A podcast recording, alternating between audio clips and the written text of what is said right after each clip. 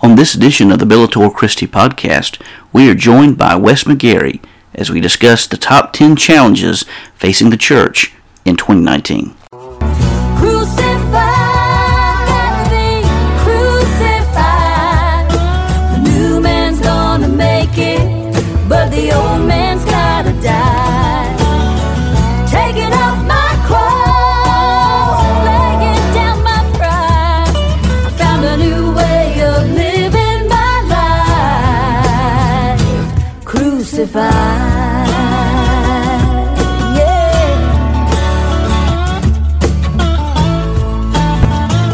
Listening to the Bellator Christi podcast, brought to you by BellatorChristi.com.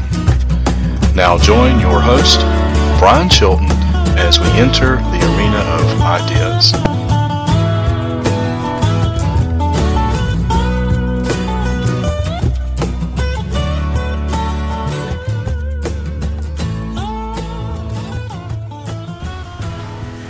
Taking up the sword of Christian theology and the shield of classic apologetics while stepping into the arena of ideas, this is the Bellator Christi podcast, and this is your host for the time we have together, yours truly, Brian Chilton.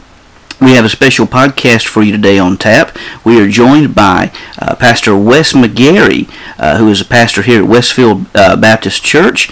Uh, he just uh, earned his Master of Arts in Christian Studies from Southeastern Baptist Theological uh, Seminary and is uh, preparing to do uh, doctoral work here very soon. And so, uh, Wes, we want to welcome you to the podcast today. Oh, well, thanks for having me. Uh, I, I pumped the brakes there on real soon. We're uh, taking a little bit of a break here, but hopefully going to pick it up not too far from now. So looking forward to that. I understand completely. It was about a about a year or two, I think, before a break that I had before I started myself. Yeah, if it was just me, I'd probably go ahead and jump right into it. But with a with a wife and kids at home, that they're desperately wanting me to stay home, and I desperately want to be there. So uh, it's, it's a little bit of all of that combined, getting a little break in before. So Absolutely, I understand completely. Today we have a uh, special podcast on tap. We're going to talk about uh, the top 10 l- challenges we see facing the church in 2019. And as we get before we get started on this, I do want to uh, ask a favor from our listening audience. Uh, Wes and I were talking about this before the podcast. Uh, we have a YouTube account set up uh, with uh, Bellator Christi, but it was set up under a gaming name more than eight years ago. Uh, so if you'll go to youtube.com forward slash crazy name, I know BC Powerman, and if you'll click subscribe there, we would greatly appreciate it. We're 19 uh, subscriptions away from having the 100 we need uh, to be able to change the URL and the tag name uh, to get it linked in with Bellator Christi. So if, if you haven't subscribed, we ask that you would do so. And of course, if you haven't subscribed to the website or the podcast, we encourage you to do that as well. All right, we're going to uh, start on this top 10 list. We also want to say that uh, this morning that what we did when we compiled this list is Wes he got to he uh, he compiled his list and I compiled my list and then we shared the information together afterwards and kind of compared and contrasted the information we both had and we were greatly in alignment uh, on, on a lot of these issues. And so we're going to take a top 10 list uh, starting with number 10 uh, depression and suicide. Uh, Wes how do you see this as being an issue for us in our time Yeah, so it's funny that uh, that this one made the list too, because just a few months ago, uh, we or our students here at the at Westfield went through a depression series uh, because it's such a, a prevalent thing, especially when it's being propagated by the media with with TV shows. Um, not to name any names or anything like that, but uh, that it's it's almost become the, the cool thing that's that's expected. I, I think there's just such a, a stigma about it that we all have to have our lives put together in such a way that that we can't have any faults. And I think especially from a pastoral perspective, when we understand that you know just as everybody's life is broken, that it's our pastor's life can be broken too. And it's a it's an extremely demanding job with a, with a lot of weight um, and responsibility and most of the time in a lot of especially smaller local churches uh, that weight is burdened by one person. And so i can it's very easy to let that weight um, take you under and, and bury you um, in so many different ways. And so it's it's very difficult thing to deal with. And, and really the the one thing that kept coming up in my research when I, we were doing this study with our students is the fact that the the number one thing that people need to do if it's no matter who you are that's suffering from depression is never go through it alone. Uh, when you when you start to do that, that that's when the, the problems really arise. When you think that you're tough enough to fight this on your own, um, that's that's when you fooled yourself and thinking that you can. Uh, in reality, that's just not the case most of the time. Uh, you need to you need to seek help from, from pastors, from counselors, from therapists, and and now think less of yourself because it's I, I don't remember the statistic offhand, but it was a crazy high statistic of the amount of teenagers that experience depression some point in their in their teen lives, and it that that number was went up as they got older into adulthood. So it's not something you grow out of. It's not something you're immune to. It's not something that you'll ever be able to, to get rid of. It's there. It's it's a reality. It's not a good reality, but it's a reality that uh, that we have to deal with and we have to face. Absolutely well said. And, and in fact, I uh, had a couple thoughts as you were talking about this. Uh, being a pastor of, of churches where I was the only one compared to having uh, a pastoral staff, I have to say it's a lot easier having a tag team partner, and, I, I'm very grateful that we're working together. And, and it does take a lot of the pressure off, I think. Um, but I think a lot of pastors, especially individuals who may even be bivocational pastors, uh, the amount of weight that they have upon them is enormous. Uh, trying to schedule everything, and, and as you say, depression can be a, a reality in, in many individuals in, in pastoral ministry, and I think that is something well worth well worth mentioning. And as you said, suicide is a growing epidemic, and even in our area, it seems like it has the number of cases you hear about with suicides is has become astronomical. Yeah, it's interesting when uh, talked about the idea of, of the pastoral staff and the weight that it carries. We, we both kind of understand that to, to some degree. Kind of leads into the to the next one here about the unrealistic expectations of pastoral staff. Number nine. Um, you know, when I when I was thinking through this one, it was more of the idea of churches that are seeking a pastor, probably because that is something that is so prevalent in our area currently with all the different churches that are looking for pastors. And I haven't looked at their job description, so hopefully I'm not describing them, but it's it's crazy what they are asking pastors to do. Not because they're they're bad things, but the amount of work that they want them to do, the amount of education that they want them to have, and the amount of experience that they want them to have at being either very old or most of the time younger and they want you to come in. They want you to do that for five bucks an hour. You know, it's it's it's that's that's the world that we live in, and it's. I don't think that's just in ministry. That's probably in the corporate world as well. People want to get as as much as they can for as little as they can, uh, and I understand that to a degree. But at the same time, it's it's very um, difficult that you want somebody that can be on call twenty four seven, but yet you don't want to to fork over any kind of money or um, benefits to, in order to make that happen. Wanting someone to be 30 years old with 50 years of experience, Exactly, yeah, yeah, yeah. it doesn't work. and you know, it's funny you mentioned that too, because Thom Rainer was talking about working with some churches uh, who were looking for pastors and and asked them to list out the amount of hours they expected the pastor to do different tasks. And I think he said by the time they calculated it together, the pastor was only going to get like one hour of sleep each Yeah. night. It was, it was ridiculous I can believe that. you know so absolutely Uh, number nine unrealistic expectations of pastoral staff number eight uh, is a real problem in many churches uh, disunity in the church uh, we, this is a situation we both agreed on uh, what, what do you see as the problem here Well, I mean, there's there's a lot of things that this could probably be attributed to. In reality, I, I think the the problem itself is is quite obvious. You know, it's disunity. People people don't get along, and that's just how people have always been, even from the very beginning. Um, people struggle to to coexist together because they have different ideas and different convictions. Um, and as weird as this may sound, one of the ways that we I think can combat this unity is that if we will understand core values and core convictions and understand that this is where we draw the line. And I think if we were to search scripture for some of those core values, that they would be greatly reduced. And I think that, as the old saying goes, we're, we're making mountains out of molehills a lot of times. In our churches uh, over things that are that are really um, shouldn't be any kind of an issue, shouldn't be any kind of a problem, a strong preference becomes uh, uh, too prevalent in our in our churches, and we need to, to understand that we can have a, a growing church, we can have a, a vibrant church, but we've got to probably sacrifice a little bit of, of what we would like to see happen, and we don't want to do that because it's our church. I think that's that's the root issue. is It's just not our church. It's Christ's church, and we need to, to get back to that idea that everything that we're doing needs to be centered on Him. And if we're not doing that, if it's not centered on Him, what different are we than any kind of social club that could be gathering together? You know. Amen. Very well said. Very well said. And you know, if you were to look at theology, I've always thought that that you can look at theology as being in four different areas, and and if you focus on like what you're talking about, the central what makes a C.S. Lewis would call mere Christianity, that makes a big difference. And and those issues are central to the gospel, and maybe even looking at some secondary issues as well. You know, talking about theology and all, but but making the major, make the majors the majors. I, I think that's very well said. Yeah, and I, I want to be want to be perfectly clear. I think there are things that are worth fighting for. Absolutely. Um, I just think that the things that we're fighting for are not worth fighting for majority of the time in our churches. Like one person heard heard uh, tale of a church.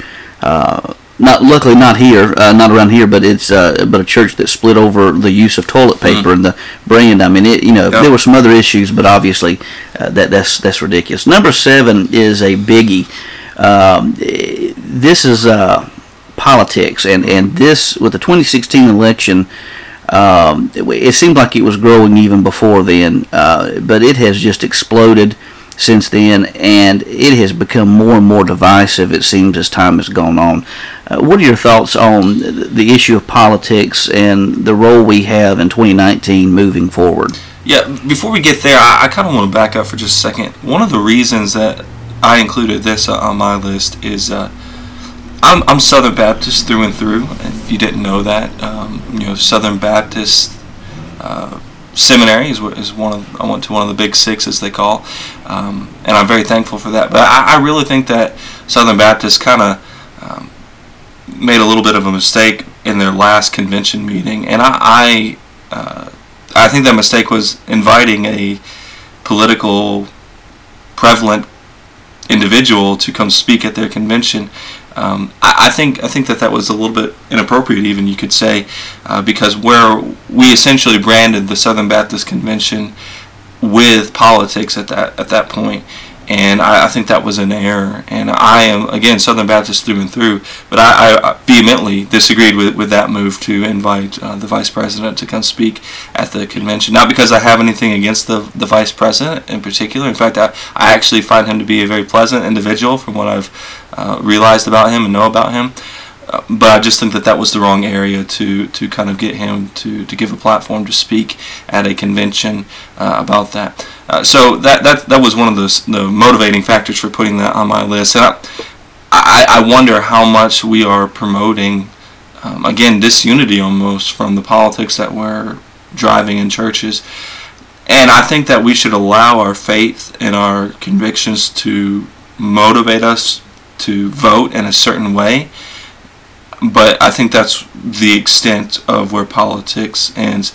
I don't think we should argue about politics. I don't think church gathering together with fellow believers is the appropriate time to talk about politics. Uh, that's just my thoughts. I, I think the idea of separation from church and state is a very good idea that we need to embrace, but we, as Baptists, Southern Baptists, just seem to have thrown that out the window almost. Um, and I don't know why that is, and it's it's a little little disheartening that we are leaving churches because of political beliefs. And I, I think that there are times that leaving a church is a good thing to do, or not a good thing, but the right thing.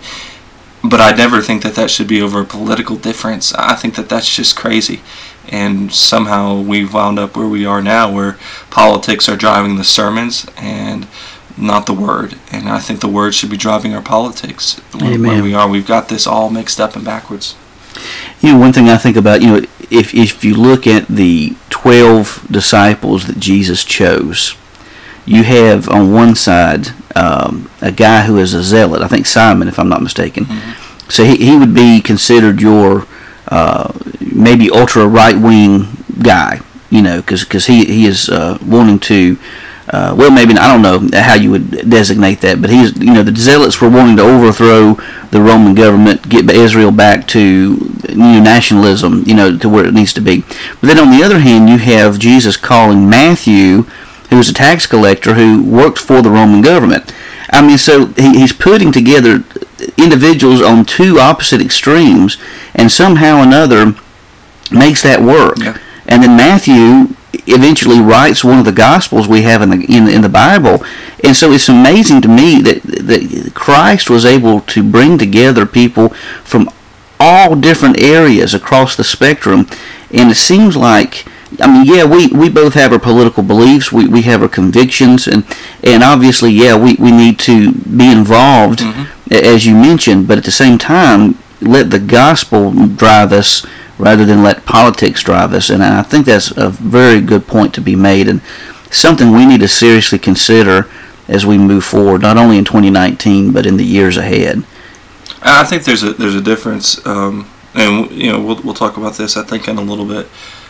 There's a difference in engaging in social issues that are directly related to the gospel and engaging in politics. Um, I, I I think that it, sometimes it is difficult to find that line, Right. but if we are incapable of finding that line, I almost think that the church, particularly its pastors, should step out and or step back rather and and reevaluate until they find that line. Okay, this is this is what the gospel says about this, and then I stop. Um, and I, I I just think that that's absolutely crucial to, to understand and, and do for so many different reasons, um, both biblically and um, legally and everything else. Um, th- there, there, we've I think we've just messed up here in a, in a major way, and we've and we've again let I think devil can use a lot of different things, and I think this is one of the things that he is using to tear people apart is politics, which is unfortunate because um, how are we even going to be a nation if you know we're being driven apart daily by our, our politics when we need to get back to what brings us together as a nation and as a church. Absolutely. Well, number six is a big issue uh, that uh, that the church faces, and I think this is um, especially prevalent as we are uh, in fa- facing in many churches. Now, now, don't get me wrong when I say this, because I, I love our seniors, and I want to make that clear. I, I love our, our, our senior adults. They're they're a very important part of our congregations but many churches, and I'm thinking, and, and I'm not talking about our church. I want to make that none of these issues we're talking about. Let me just clarify this: we're not talking about Westfield Baptist Church. All right, we're talking about the American church in general. But there are many, many churches all across the nation. I'm thinking of one uh, near the place where where we uh, where where we used to live. Um, that uh, is is is aging out. Most of the congregants in in well, if things continue according to saving any miraculous means, 20 years, over 90% of the congregation I'm thinking about is going to you know most likely you know age out and, and pass away, and there aren't many young people coming in to that. Now, as we talk about trying to reach younger people, uh, millennials, Gen, Gen, was it Gen, Generation Z, Something like that. Something Some like- generation with a letter after it. Yeah. uh, you know, we have to talk about traditionalism and the problems that traditionalism plays in trying to reach younger generations. So, Wes, you're a youth pastor, you're associate pastor, you, you work with the youth. Uh, what are your thoughts about traditionalism and, and maybe some of the hindrances that it causes in trying to reach younger individuals? I think traditions in and of themselves are, are not necessarily a bad thing. It's where we prioritize our traditions. If we say that something, if something is a good tradition and it's scriptural tradition, then I, I think it's it's maybe something to, to hang on to. Um, I think most of our traditions are not necessarily unscriptural. I just think that they're something we've always done, not really good or bad, but we do them every year, so let's continue to do them every year. And I think we need to reevaluate those. And I, I remember, without a doubt, the most difficult sermon I ever preached, and it was at Westfield, and I'll be honest with that, uh, was just a, a couple months ago um, from the book of Amos, where Amos was prophesying through God, or God was prophes- prophesying through Amos and he was telling them that you've been doing all these things for all these years. You've been following the rituals. You've been doing the things that, that we are supposed to be doing as, as good Jews. But your, your motives and your heart and your desires are not in the right place. And so doing all these things, you're just wasting your time. And I think that's where traditional traditionalism always leads. If we do it because it's tradition, then that's that's where the problem arises. If we do it because we're worshiping God and we do it because God is leading us to do it, then that's fine. And I think God can lead through tradition. I, th- I think God doesn't have a problem with tradition as long as we remember that the reason that we're doing things is not traditional. And so I'll be honest, sometimes I, I intentionally break the traditional mold because of that fact, and I think that's biblical. Mm. Um, I don't think we should ever stop doing something just to stop doing something, but I don't think we should just do something because it's what we've done. And so you got to find that that balance there of okay, this is something that is beneficial. This is something that God is leading us to do, and we should do it despite mm-hmm. if we've done it before or despite if we've done it for 30 years. And I think God can do something like that, and we we've got to let God lead us. And if God is leading us through tradition, that's fine. If God is leading us to do something new, that's fine too. We've got to have a willingness to accept to wherever God is taking us and whatever it is that God would have us to do, whether that's something that we've been doing for 15 years or whether that's something that is that is brand new. Here's what I found about um, millennials and the younger generation is I really think uh, that they are looking for authenticity. Mm-hmm. And one of the problems with traditionalism is that it removes authenticity. Mm-hmm. We do things because it's traditional, not because we believe in it, not because we, we like it. Um, it's just because we've done it. And so when we remove authenticity, we are losing the younger generation, my generation uh, mostly. And I, as a millennial, um, I will even say that I like authenticity and so that's that's probably part of the reason why I do some of the things that I do in the local church or don't do some of the things that I don't do in the local church is because of my desire to, to have authenticity. And that used to bother me because there's not a lot of people my age in the church. And so I'm I don't want to say in essence the only one, but I am in the minority for sure in my age group for, for attending church regularly. And so there's nobody there to say the things that I'm saying. And so I'm kind of out here on a limb by myself almost trying to not appeal to my generation, but trying to give them something that they want. And I would even say that's something that it's okay for them to want. You know, mm. it's okay for them to want real faith and genuine faith and and real missions. And um, we are so afraid to break tradition for whatever reason because somebody's great great great grandfather did something and praise God for their great great great grandfather and what they did. But it's time that, that we move forward and it's time that we ignite something new um, and different and we follow God, whether that's through tradition or whether that's something totally different what we have now. I had a couple of thoughts. You mentioned this that you know the Holy Spirit did this with the early church. I was thinking of two different ways that the Holy Spirit broke tradition, and for you know as difficult as it is for us to think about breaking tradition now, put yourself in first century Israel with with individuals who were Orthodox Jews, and the Holy Spirit led them because Jesus rose on a Sunday. They switched their day of worship from the Sabbath, which is on a Saturday, to Sunday, which actually historically is good evidence for the resurrection of Jesus. I was talking with Doral Watson about this just last night, and um, and, and it's amazing that they did that. Also, I'm thinking of Peter, who the Lord speaks to him and says, take up and eat all of these different animals that formerly you couldn't eat. Now you can eat them uh, in an effort to go out and reach Gentiles. And he's saying, Lord, I can't. I've never done that. I've never broken these kosher laws ever since I was a little boy. And the Lord's saying, I'm telling you now it's okay. Uh, you're in a new covenant. It's okay now.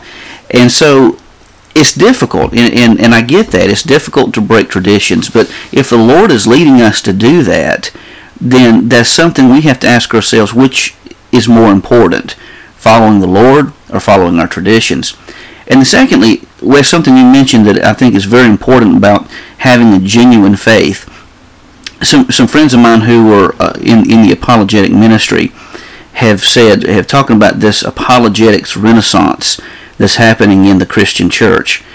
And the wonderful news is that the strongest evangelists are actually millennials who have made their faith genuine. They, in fact, I'm thinking of a couple right now who are millennials who actually go out to atheist conferences and pagan conferences in Hickory, North Carolina, and with the sole purpose of sharing the gospel. And the reason they do that is they've made their faith genuine. They've made their faith authentic. So, if giving up a tradition means that you have a genuine faith that's real to you, that is going to lead you to, to win souls for the Lord, then I think it's worth giving up a few traditions if that's what you're gaining in return.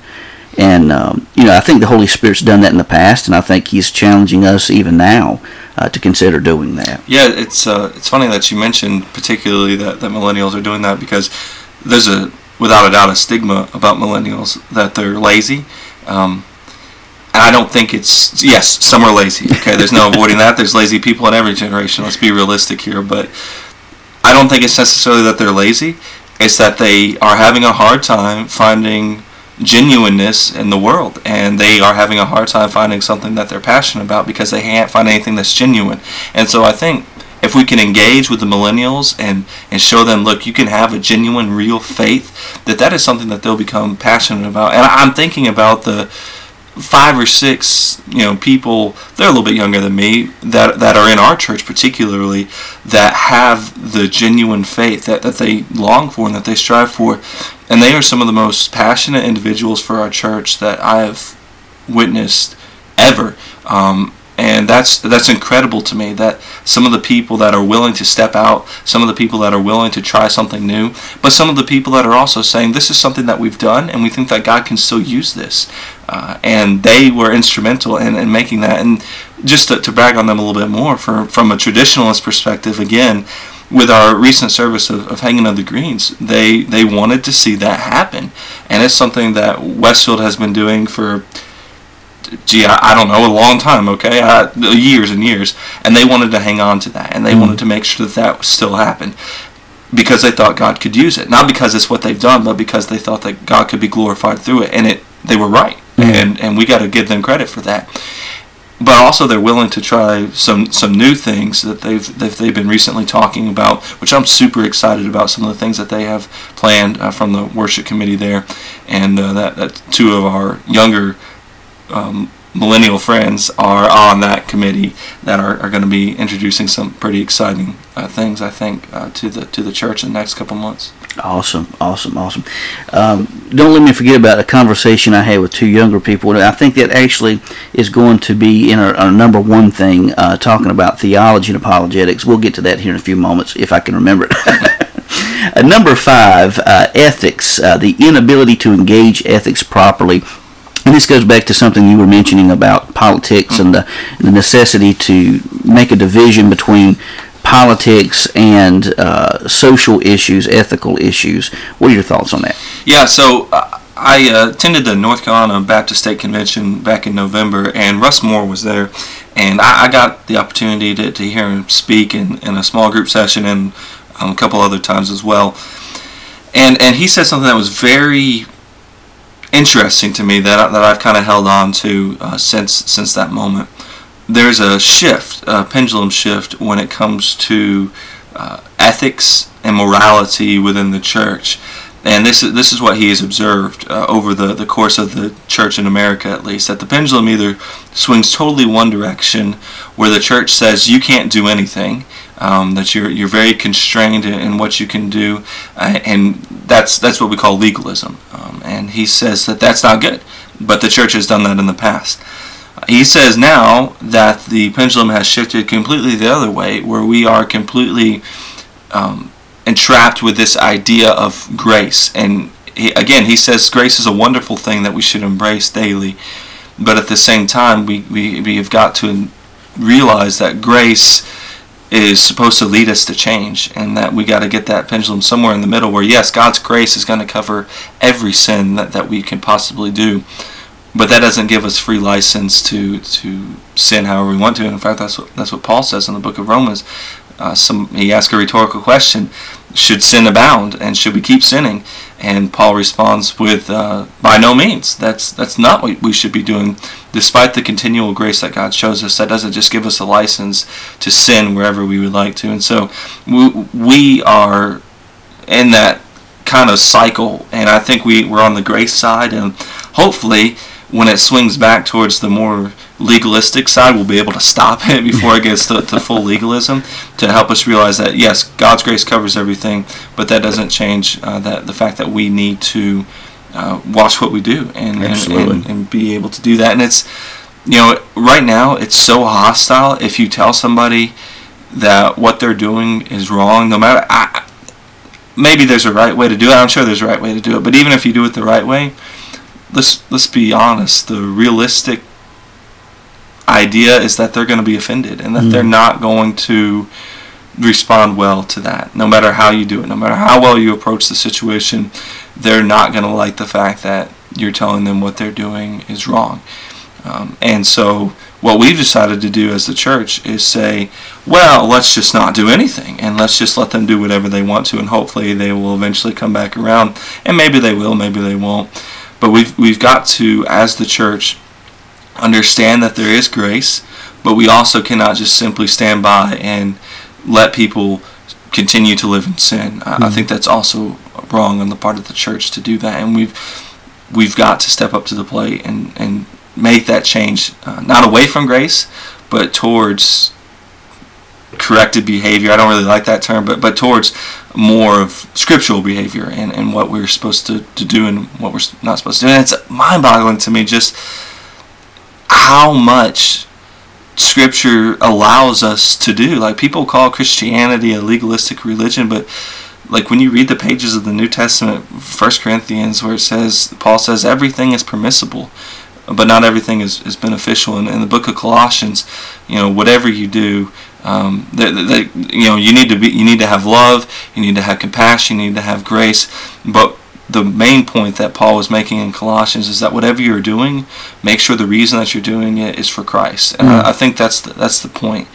And so I think that, that God is not necessarily concerned so much with what we're doing. I think He is concerned with that, but I think He's more concerned about the reason why we're doing it and what is the outcome of, of, of doing that. And that's something I've been trying to teach our students recently that we can do a lot of different things in our student ministry, but we need to ask ourselves why are we doing it? And that answer needs to, to be centered on Christ. And what is the outcome of doing it? And that needs to be glorifying God.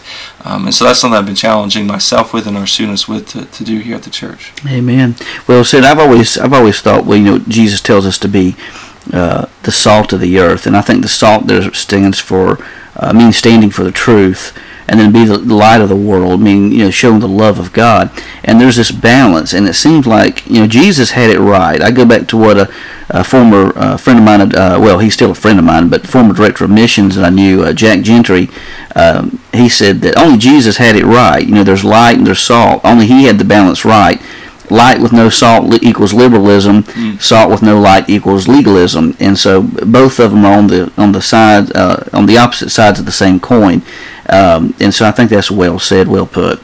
Uh, let's take a look at number four: biblical authority or the lack thereof. Yeah, that's a that's a tough one. Uh, it's I think it's much more prevalent um, when you think about all the, the different things that colleges are, are teaching kids, especially those that are, that are not Christian, and even some Christian colleges uh, that, that aren't teaching the inerrant Word of God. Not so much that they're not teaching it, but the fact that they are teaching it but calling it errant and, and wrong. I think that's a that's a big deal, and not so much that the even even that you know it's not good. I don't think we should do it. But I think one of the other issues that, that we need to, to face is that people don't find the word authoritative in their lives anymore.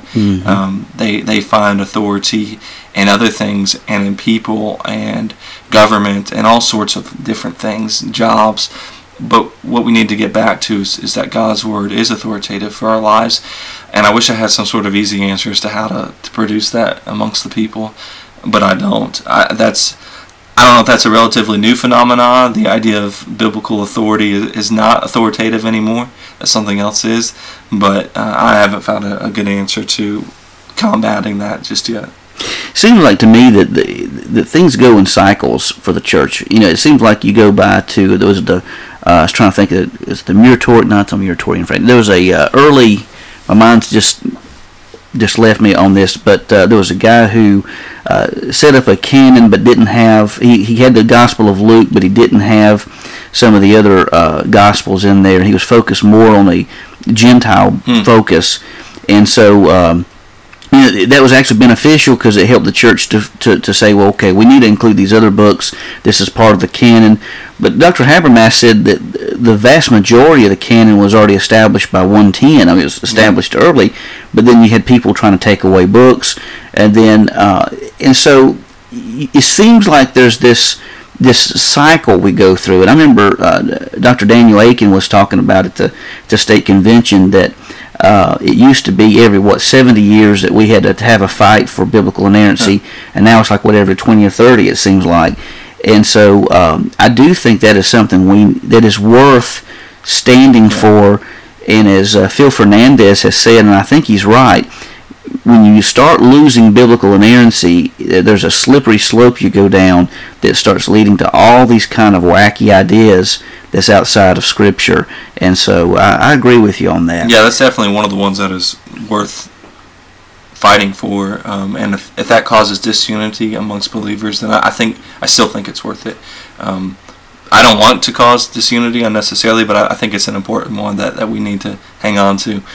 Um, and I'm not looking forward to that next five or so years because if, if Akin is correct, and I, I just tend to believe he is, that we're almost there to to the fight for biblical inerrancy and biblical authority in the life of our churches, and that's that's not going to be a pleasant fight. I I have to, I, you know, it seems like things in the scholarly community drifts over into the church really quickly now. I mean, it used to be several years before it did, but I think I think we're already there, unfortunately, because even the apologetic community, and um, you know, and I have some friends who don't hold the same view that I do on inerrancy, and you know, and I'm not saying that they're heretics or anything like that, but I do see that increasing problem where uh, we are loosening our idea on, on inerrancy, and that tends to, if history is an indicator, uh, it tends to start loosening other aspects of infallibility and even inspiration of scriptures really quickly.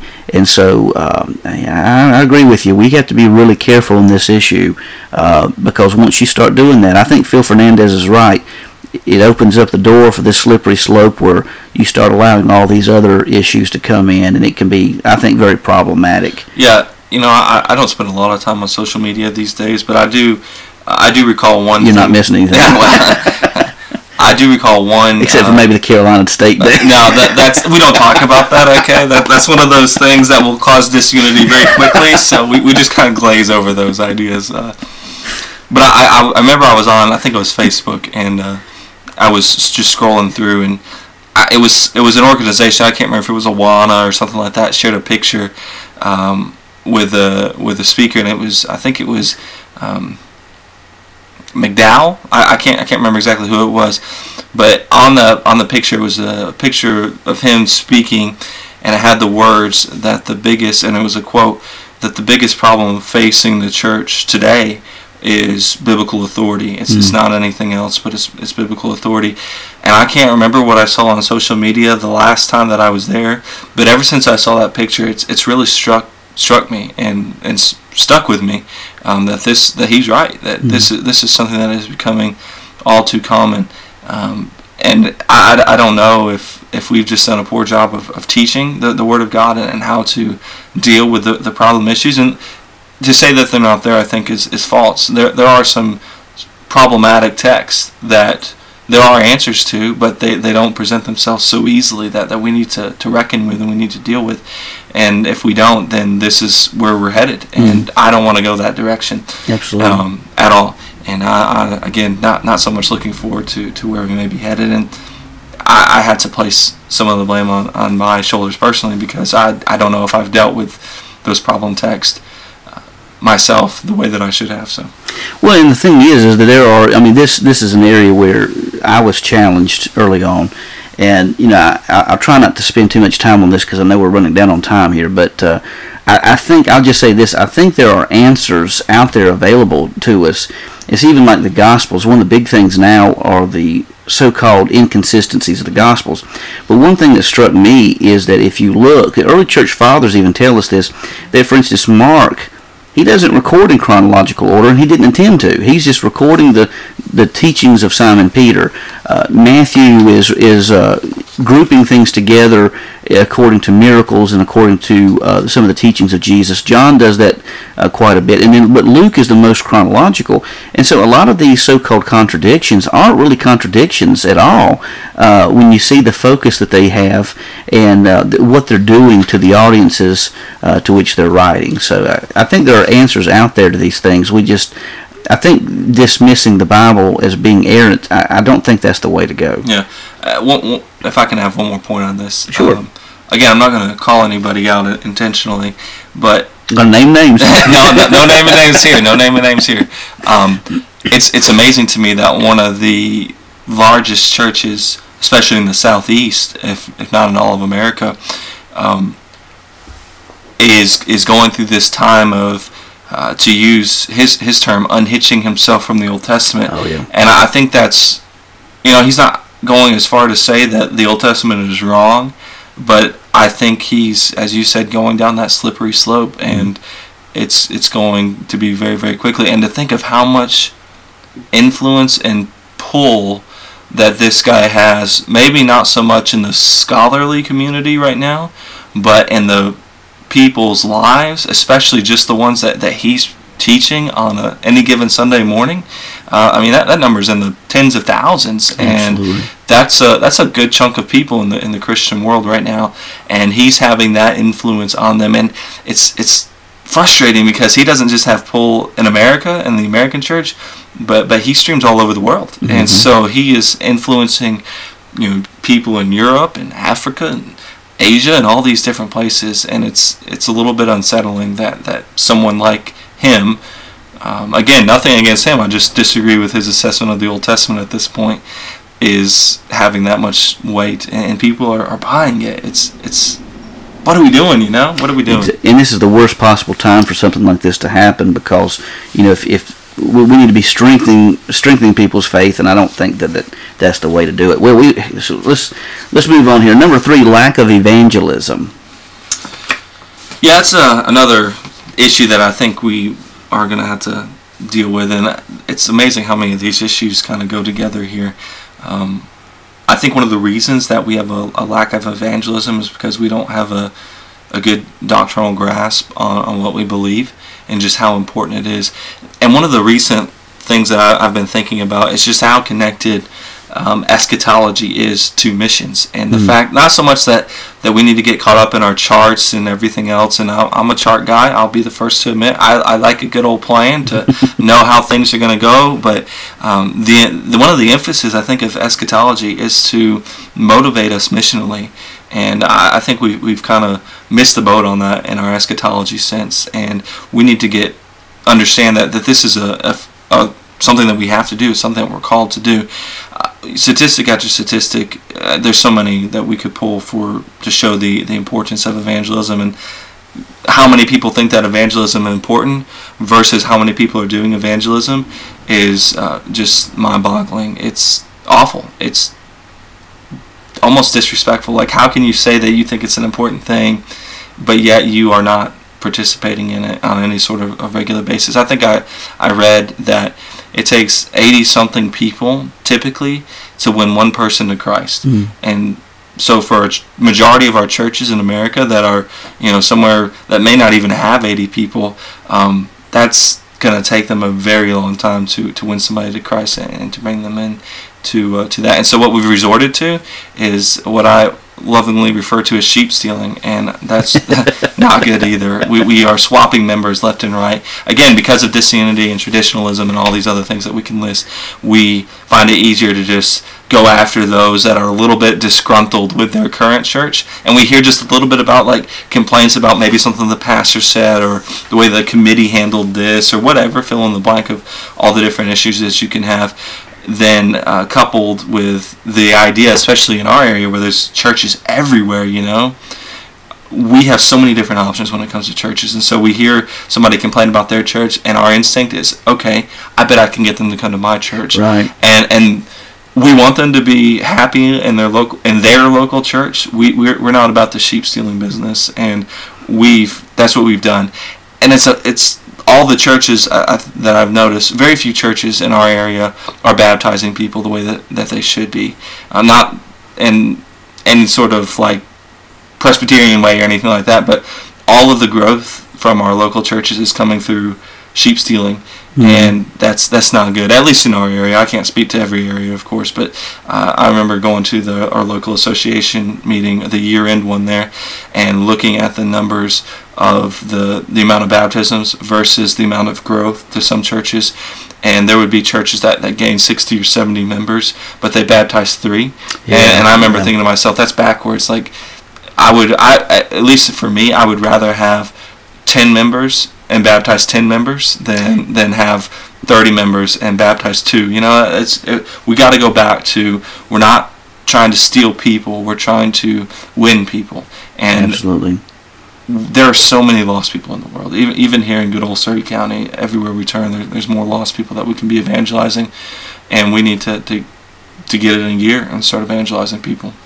Number two, uh, is apathy. We both agreed on this, uh, that, and this kind of coincides with with with evangelism. Um, people being apathetic, not concerned, really basically not concerning themselves with the local church, with the mission of the church. What, what are your thoughts on this? Yeah, uh, I uh, particularly was, was speaking of you know apathy across the board, but particularly in the uh, in the realm of doctrine. I uh, taught a little a class just recently. Um, and I found a statistic from, I believe it was the Pew Forum, if I recall correctly, where they surveyed and they asked 12 questions about Bible and Christianity. Protestant Christians, which is what we would classify as, um, answered 6.5 correctly out of the uh, 12. Wow. Um, so just a little bit north of, of 50%. Okay. Now, that's a little bit alarming that that's how we scored on our own religion. But this is what was super alarming to me is um, that atheists and agnostics who don't believe the Bible and Christianity scored 6.7 out of 12 questions correctly. Mm. So they scored higher on knowledge of our own religion um, and of our own scripture and of our own God. And that really struck a chord with me the fact that we are so apathetic to to God and His Word.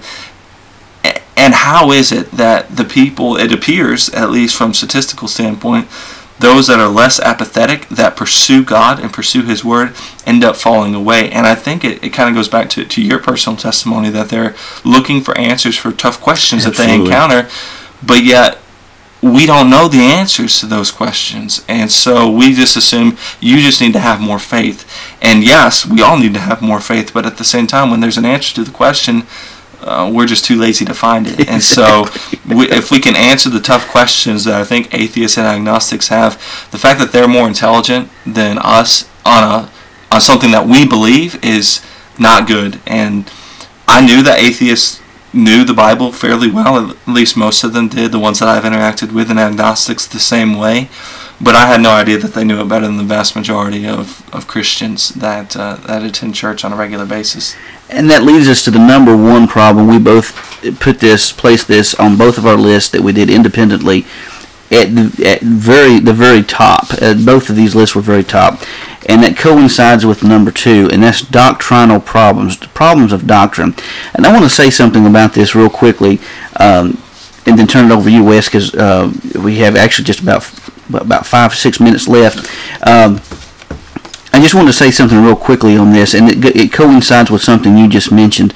I was at a Lifeway Christian bookstore down in Winston Salem, and was talking to we were talking you know talking about millennials. There were a couple of millennials there and they were having a good conversation about uh, the sovereignty of God and human freedom. You know that's a big conversation.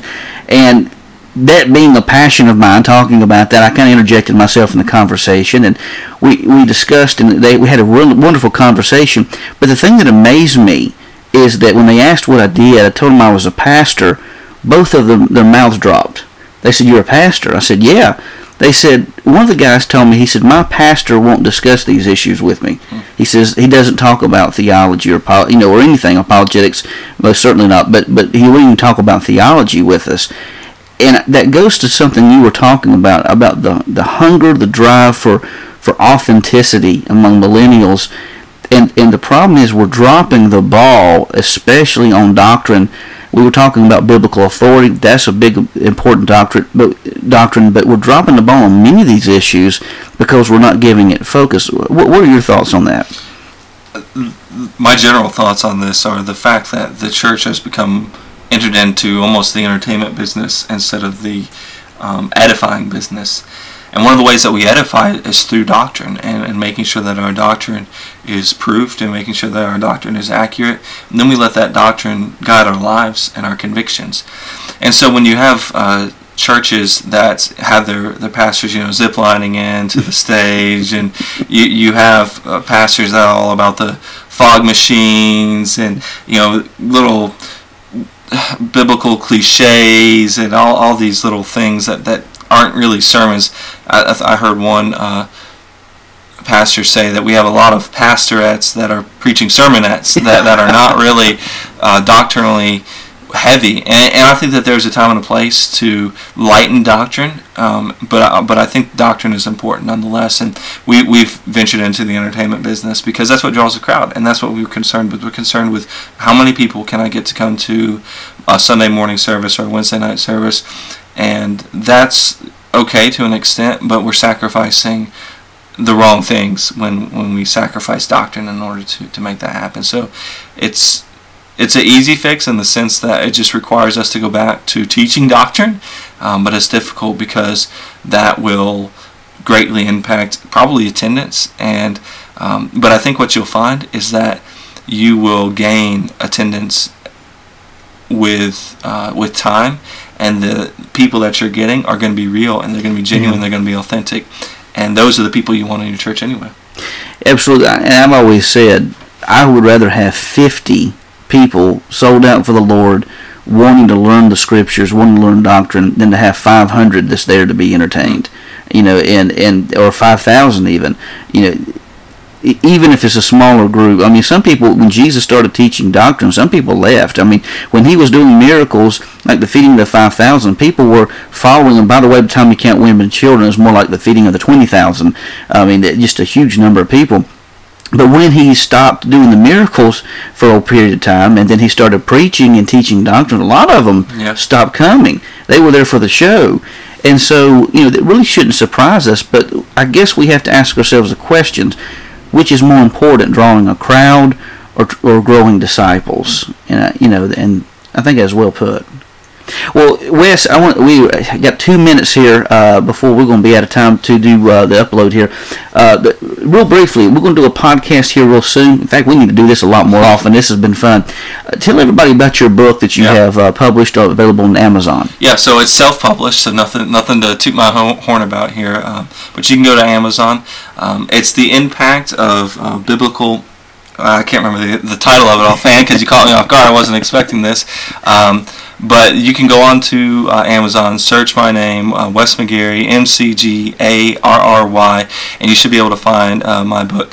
I, uh, for my research project for my master's degree, I wrote a paper on the impact of uh, the Bible on racism, and so I turned that very long titled paper into a, a book for uh, for people to uh, hopefully enjoy and read. Um, so much so that uh, that I think I've sold about four copies. So that's awesome. and uh, so, so shameless plug that uh, if you want to check that out, feel free. Um, I encourage you to, to do that if that's one of the social issues that I think we need to uh, engage in is is racism in our uh, in our churches. I think it's a, a very prevalent one, especially in the South, that we need to to engage in. Absolutely. Wes, thank you for being on the air with us today. Uh, we definitely got to do this more often. This has been a great podcast. Yeah, thanks for having me. For Wes McGarry, this is Brian Chilton. You've been listening to the Bellator Christi Podcast.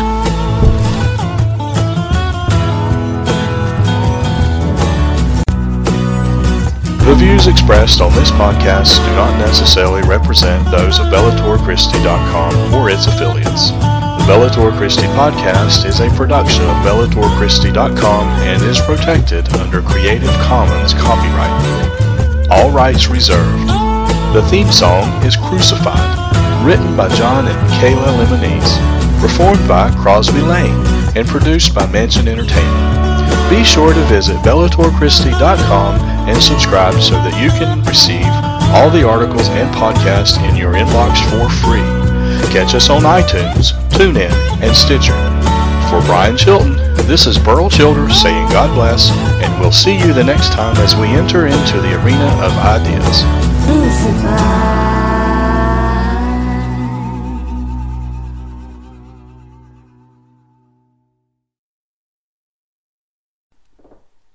Hello, Bellator Christi listener.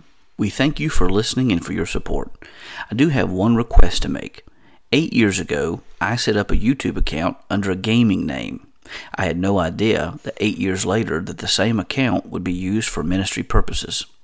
In order to change the URL to match Bellator Christi, I need to have over 100 subscribers. Would you please consider going to youtube.com forward slash BC Powerman and click subscribe? It's free. You won't be hounded. No goofy emails. No crazy phone calls at 1 o'clock at night. All I need is for you to simply subscribe so that I can change the URL. I thank you in advance and thank you for supporting Bellator Christi.